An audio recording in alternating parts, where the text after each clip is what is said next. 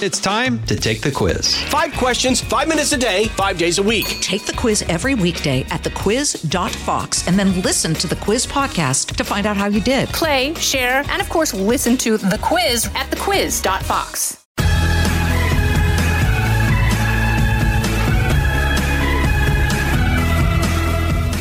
Twenty twenty. I know you guys. What, what a year!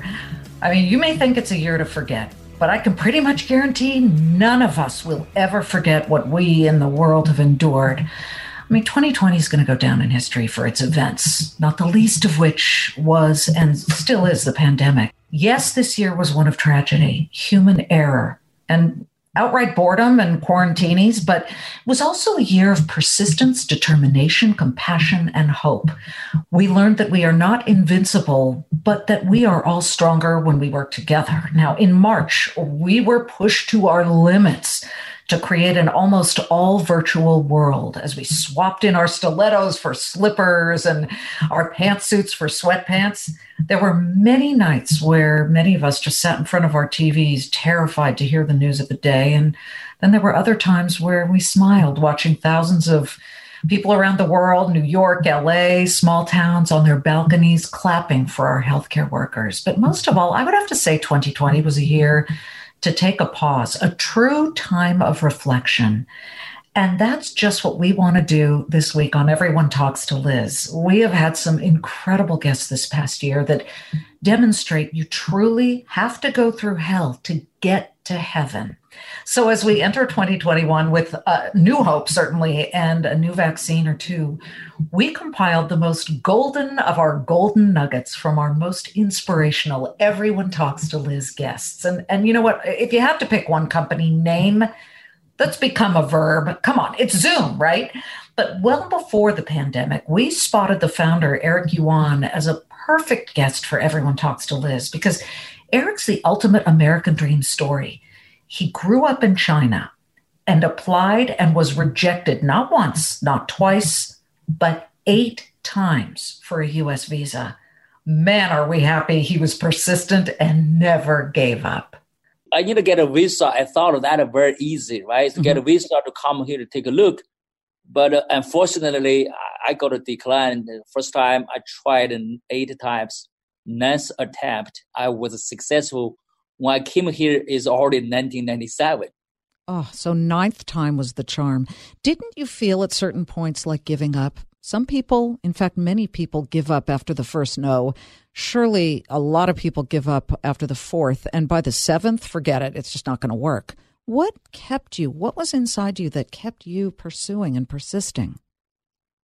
I think, first of all, the good news was that I never thought about giving up. And I already told myself, I told my wife, hey, as long as they they let me let me try, I will try maybe 20 times, 30 times, that's okay.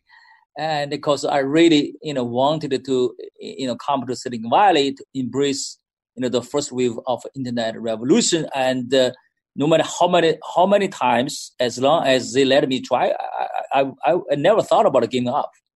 You know, there's a famous baseball player who once said, "You can't beat a man who just won't give up," and that sounds like you. So you get here, and what were your first impressions of America? I'm assuming you got to Silicon Valley, right?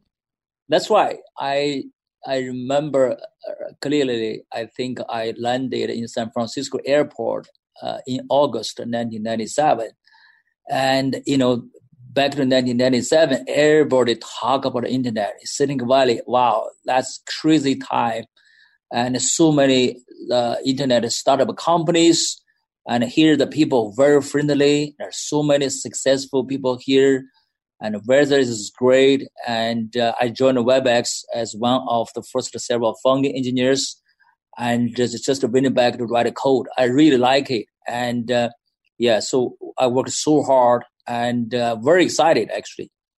Oh, well, that's a real driver, obviously. And, and, you know, so you're working at WebEx and um, I, I'm just, I guess I really want to know more granular detail of what surprised you about America? What fascinated you about it?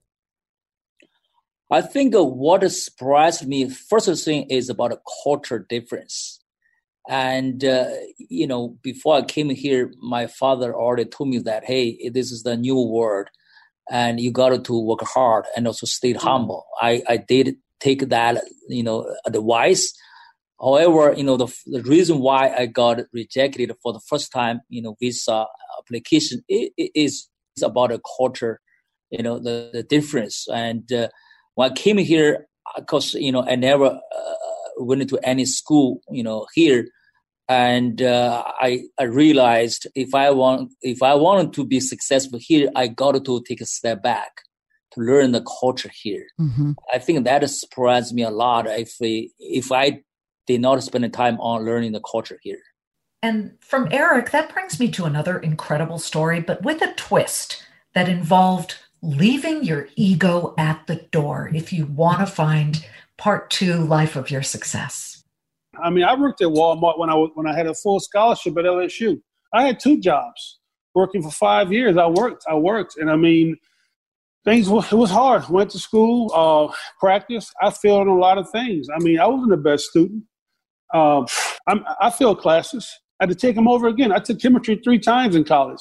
Finally made that C. That was a tough C to make, but I passed chemistry. But I mean, I did it, you know. And I think kids today they don't understand. I mean, it, it's it's it does a lot to them mentally when they give up so so fast because they don't understand they have a whole life in front of them, and people judge them off. Of. And kids don't understand because they say, you know what? I'm gonna go find the, the, the next job. I'm gonna go do something else. I'm gonna do something that's easier. That's Jarvis Green. He was a star in the NFL, but once his football career was over, Yes, he mopped floors and did what it took to find success in the restaurant food supply business. He told us there are no shortcuts to success. So I go back to a friend of mine, owed him a favor, and um, he asked me to help his family to sell shrimp. You know, and I was more like, well, I don't know anything about shrimp. I know how it tastes. I like to eat shrimp, and, and, and got into uh, you know internship six months. And I tell people the story, and I remember some people that didn't really know me they always they say like if you're in this for the money, you're in the wrong profession. And I sit there, I get pissed. I said, you don't know that I had a mop in the room and worked six months without pay and learned everything from the bottom up. I learned the business. I wanted to be someone in that business. And was it easy? The road wasn't easy. People told me you shouldn't be here. You don't belong here. And being an African American in the shrimp business, that's rare. So a lot of times for me, when I had my meetings, I was the only black guy in the room still today when I have, mm. you know, my shrimp discussions and, and I'm growing and I mean, I had my ups and downs, but I just, I always tell my kids, I mean, I had to work, I had to earn this, this, this, this job, I had to earn this title. No one say, hey man, you got a million dollars, put in a shrimp facility, you got all the brand, you got all the sauces, you got all the shrimp you need and go sell shrimp. It wasn't that way. It didn't happen that way. You know, so when people see where I'm at today, yeah, I mean, I've made some money, lost some money, but creating, creating. I went to school for engineering. So creating something, putting out to the market. And the thing about that is people have to like it. You have to promote it. You have to market it. It costs money to, all, to do all those different things. So I'm sitting here now today, what, five years, six years in, and now, like you said, I have the chance to sell to the world. Well, Amazon is that lift for me you know, but I do sell in local supermarkets like a Rouse's Market, Chris Specialty Meats. I sell in a few a few different stores in the Boston Northeast area. But but I mean, I've done done the big chains. I've done all that. Mm-hmm. I've I had my shot with Walmart. It didn't work. I had my shot with other companies. But still, adversity. Do yes. not give up. As March rolled around and, and the gym started to close, one thing we noticed is that sneaker sales shot up. I mean, everyone laced up their shoes to head outside to stay in shape. The Silicon Valley elite reached for Allbirds, the sustainable soft shoe made of wool and rubber. Founders Tim Brown and Joey Zwillinger revealed to us how their simple shoe concept blew up the traditional view of footwear. I, I mean, literally, the first footwear factory I visited, I'd found on Google. Where and, was it? Uh, it was in Indonesia, and I, I showed up, knew nothing about it, and kind of talked my way in there, and made the first uh, shoe. Brought it back to my teammates at the time, who laughed at me, and then I went again, and I went again, and I went again, and again and again, and literally hundreds of efforts to try and get this right. We were only making one shoe. We didn't want to make a range or a style at the stage. It was if you were going to make one sneaker and that was all you could make, what would it look like? And so it was this relentless pursuit of trying to get this thing right over over you know years. I started working on 2007, 2008, and it was 2014 when we launched the Kickstarter campaign. Why didn't you give up? It's a good question. Uh, it looks a little crazy sometimes in, in hindsight, but I there was a there was a vision for what this thing could be, and we just didn't quite get there. And so it was until we did, I wasn't prepared to give up. Um, there's lots of times you want to, but I, th- I, think you just keep on going. And in some ways, you're energized by all the people that know a lot more in a weird sort of way that are telling you that you should stop. At some point, you think to yourself, I'm a pro soccer player. I need an engineer. Joey, that was your expertise. So, what did you bring to the picture as you knew what his parameters were? You wanted it sustainable, you wanted it to be logo free, so, talk about the trial and error process and, and how many hashtag fails you had. Yeah, I mean, it, it, it, was it was very difficult from a technical perspective, but but you know, I think what made it easier was the purpose of why we decided to do it together.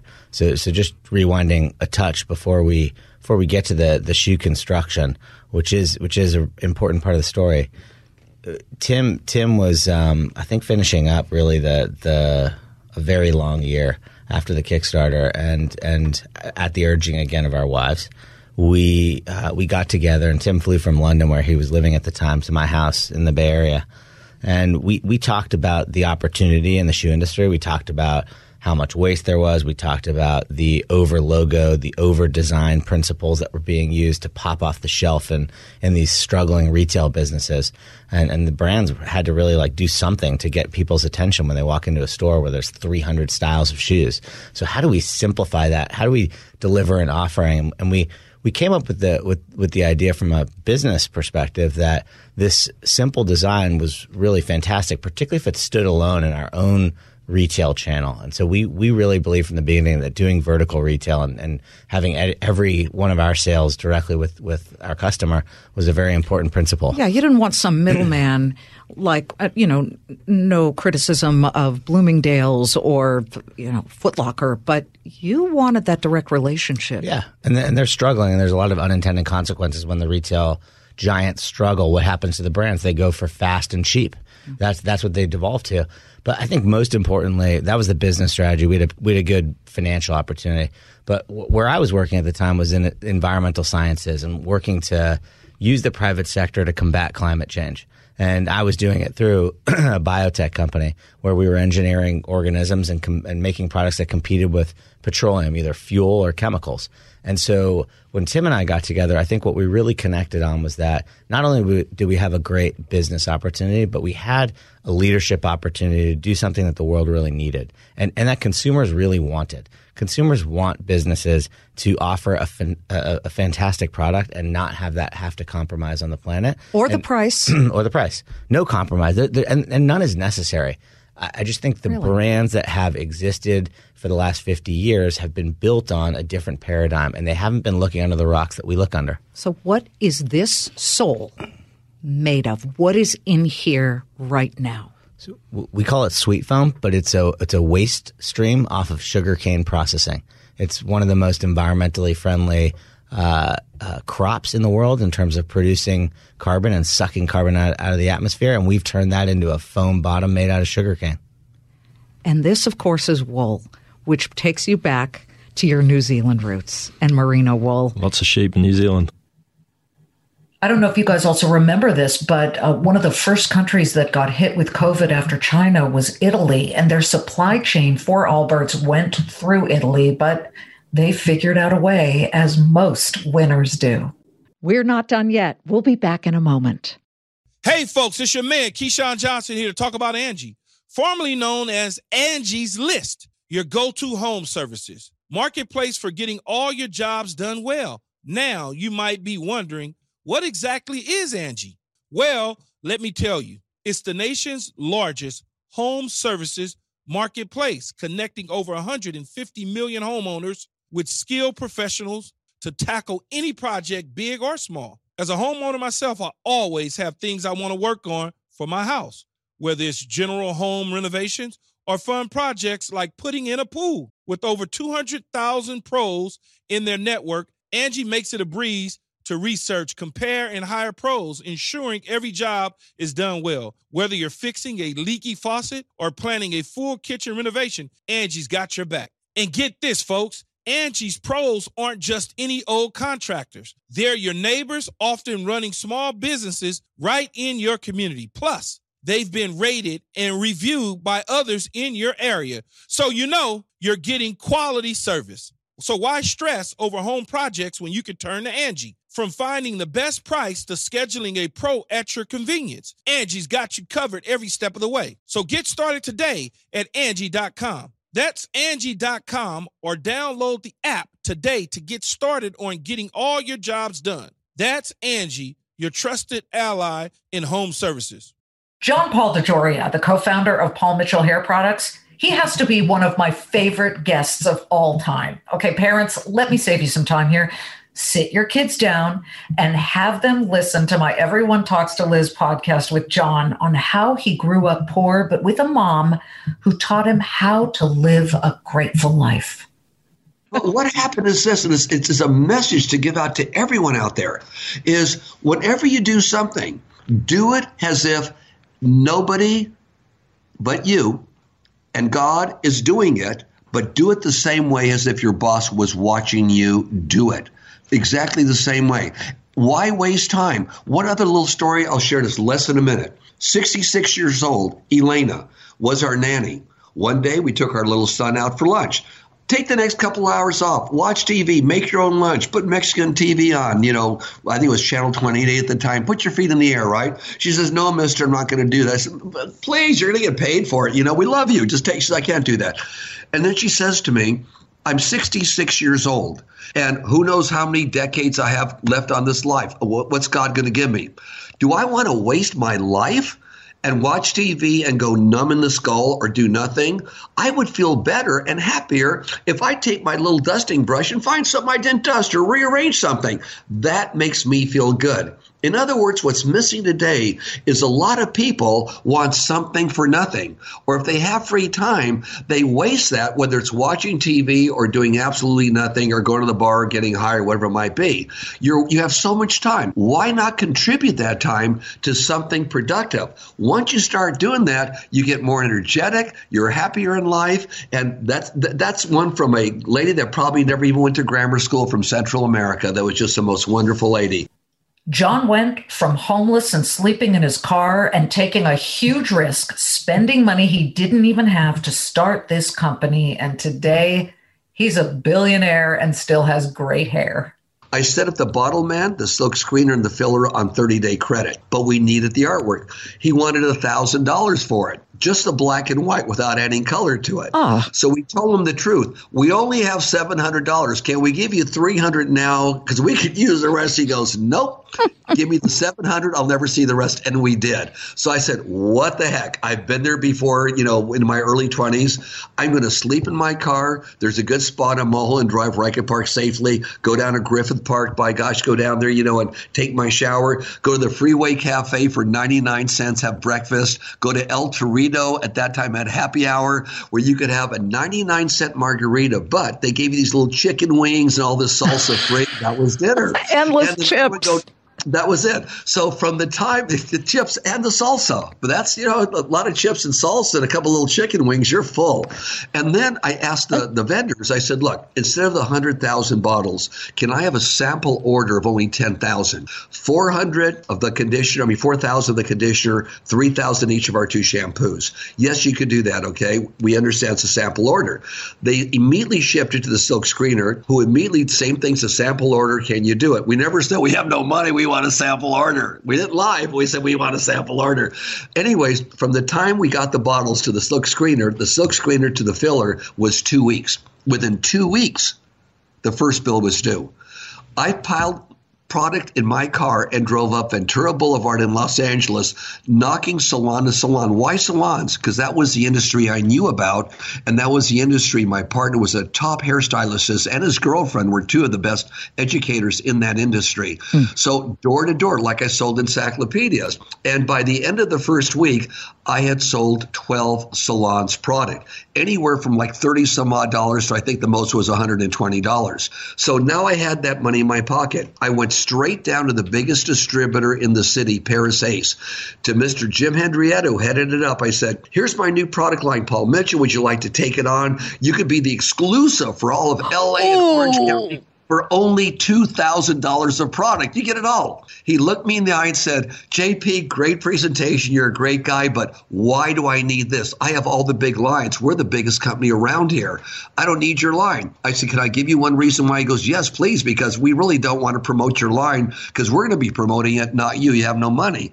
So I peeled out all 12 orders and all 12 checks that I got and put them right in front of him. I said, That's your first 12 orders. There's your first 12 checks. I will go in the field with your salespeople people and teach them how to sell it. He laughed. He says, How much do I have to buy? I said, Only $2,000. He goes, He laughed and said, I'm going to give you a break, but you better be here every day till it's sold. They said, Great. I said, But the next thing is this we're just starting out. Would you please give me the $2,000 when the product's delivered? He laughed and said, Nope, we pay our bills in 45 days. I already knew that in advance, mm-hmm. obviously, being in the industry. I tacked up to the price of my product 5% automatically when I went in to see That was his price. So he, I said, look, we need the money. If you will pay when it's delivered, I'll give you a 5% discount off the whole bill immediately. He goes, Well, that's pretty good. He goes, You know what? I don't normally do this, JP. In fact, I don't. But again, be here. I love your story. It was funny. You're great. I'll do it. And how about Erika Nardini, the CEO of super hot media giant Barstool Sports? How did a woman get the top job at what has to be one of the most male oriented sport and lifestyle websites? Well, she took a gutsy leap during an interview that had nothing to do with the Barstool Sports job. Yeah, it was funny. So I was I was the CMO of AOL. I had like worked my way up. I felt like that's what I always wanted to be. I was like, I'm going to be a CMO. I really want to be a CMO. I was so happy when I got that title at AOL. Um, and but what I started realizing, Liz, like six months into it, is like, I'm not very happy. I had that same feeling I had back in Fidelity where I'm just like, I'm not fulfilled. I'm not like, I'm not passionate about what I'm doing. Like, I don't feel like I'm learning and growing. Like, I just feel like I'm going through the motions. So, uh, left to go uh, be part of a, you know, jumpstart a music startup. And I had gone to meet the Chernin group. So Peter Chernin, who you know was with Fox for a long, long time, yeah, sure. Um, he has a very, very successful, you know, kind of media investment firm, I guess I would call it. And I went to see them. It was January of 2016, and we're in a meeting about something else and i was nervous about the meeting. I was excited about it. And they said hey there's this company we just invested in barstool sports. You, you i'm sure you've never heard of them.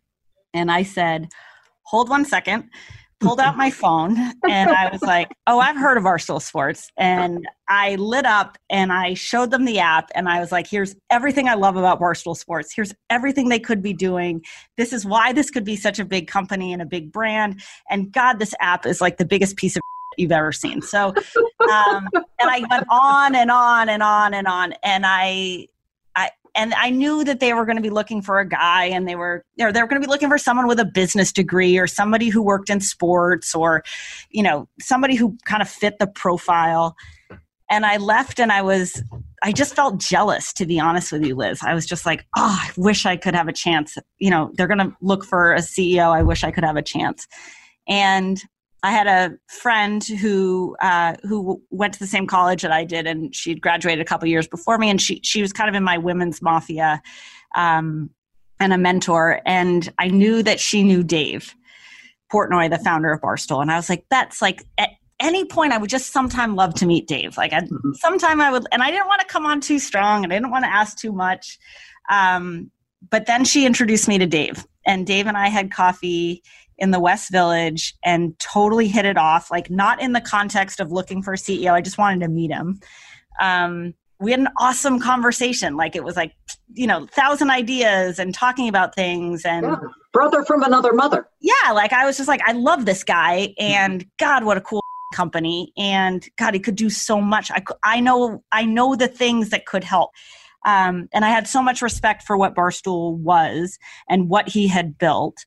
And long story short, went through the process. I was the only candidate that didn't tell them that they were doing something wrong or that they needed to change how they did what they did.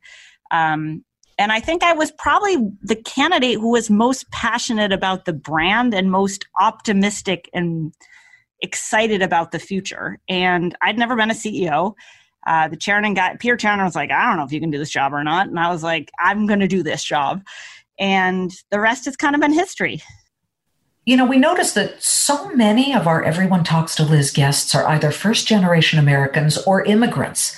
Isaac Larian fled Iran as a young boy and arrived in America with just about nothing except persistence. Today, the billionaire founder of MGA Entertainment, this is the company behind Bratz and LOL Surprise Dolls, is pure inspiration. I have grown children. I always tell them that uh, past experiences make us who we mm-hmm. are. And instead of playing victim, you always have to look back to look forward.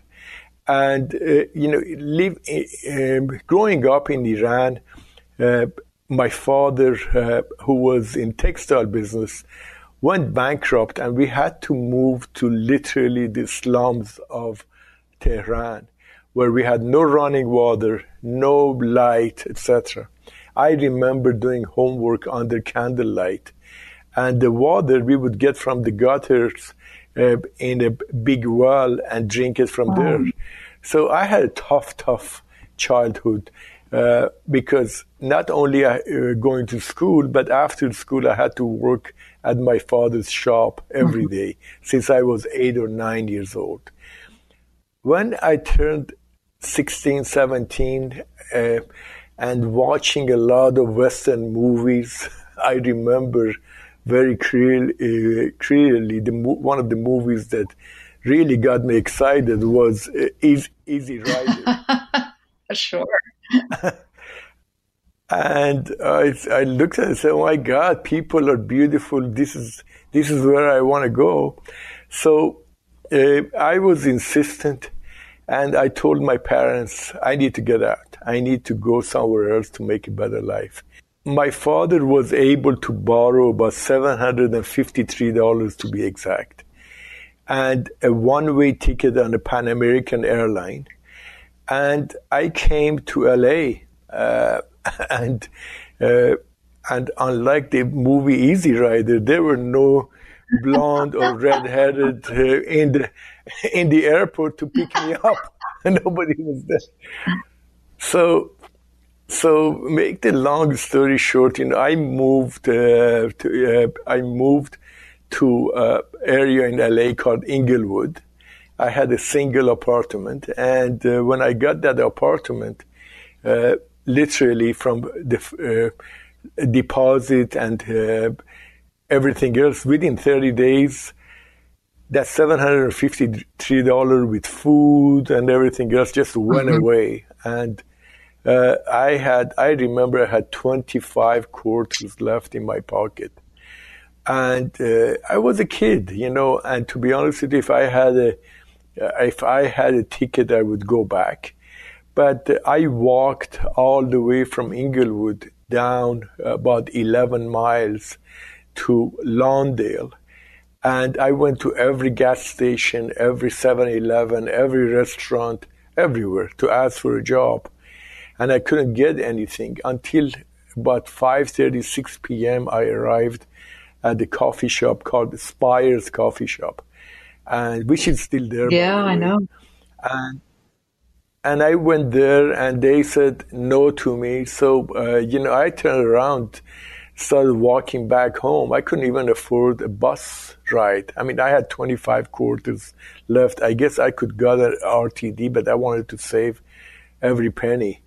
And frankly, I remember I was Liz, I was very hungry and crying walking back. And then a guy who was in the coffee shop came and put his uh, hand on my shoulder, asked me if I was Persian, and I said yes. And he talked to me in Farsi. He was the chef cooking in the Spires coffee shop uh, there, and he was also, I, I found out later on, the manager of that chain. So he took me back, gave me liver and onion, which I still go to the restaurant to eat once in a while. I have the taste in my mouth, and uh, he gave me a job as a dishwasher at uh, dollar sixty-five an hour, and uh, uh in the graveyard shift from 11 to 7 a.m. And that is how I started, but I always had a big dream. I learned that you need to survive. I learned that uh, not to play a victim, that uh, dream big, and uh, and that's you know I was a dishwasher for a while, then I was promoted to a waiter, uh, no, busboy first, then a waiter.